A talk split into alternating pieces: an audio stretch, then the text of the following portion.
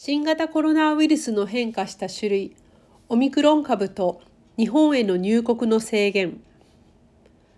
新しい変化した種類のオミクロン株。新型コロナウイルスの新しい変化した種類オミクロン変異株は11月の後半に南アフリカの研究者が見つけました。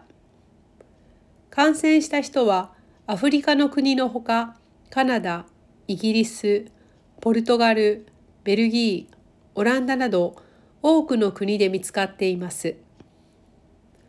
日本でも空港で感染した人が見つかりました。海外から来た人で12月1日の時点で2名いると知らされました。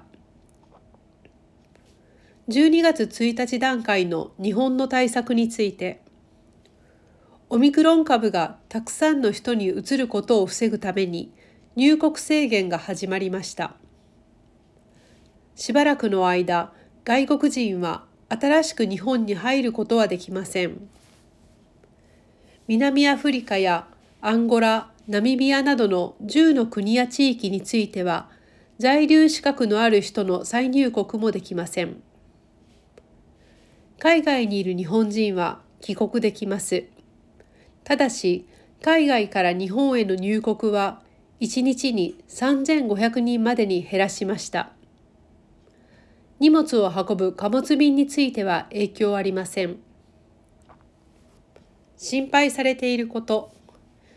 今のところ分かっていることは、オミクロン株は変異しているところが多いコロナウイルスであるということです。どれくらいの人にコロナウイルスを移しやすいか、移ると重症になりやすいか、まだ分かりません。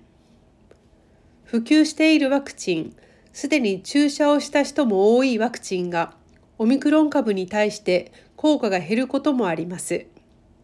これらのことを世界中が心配しています。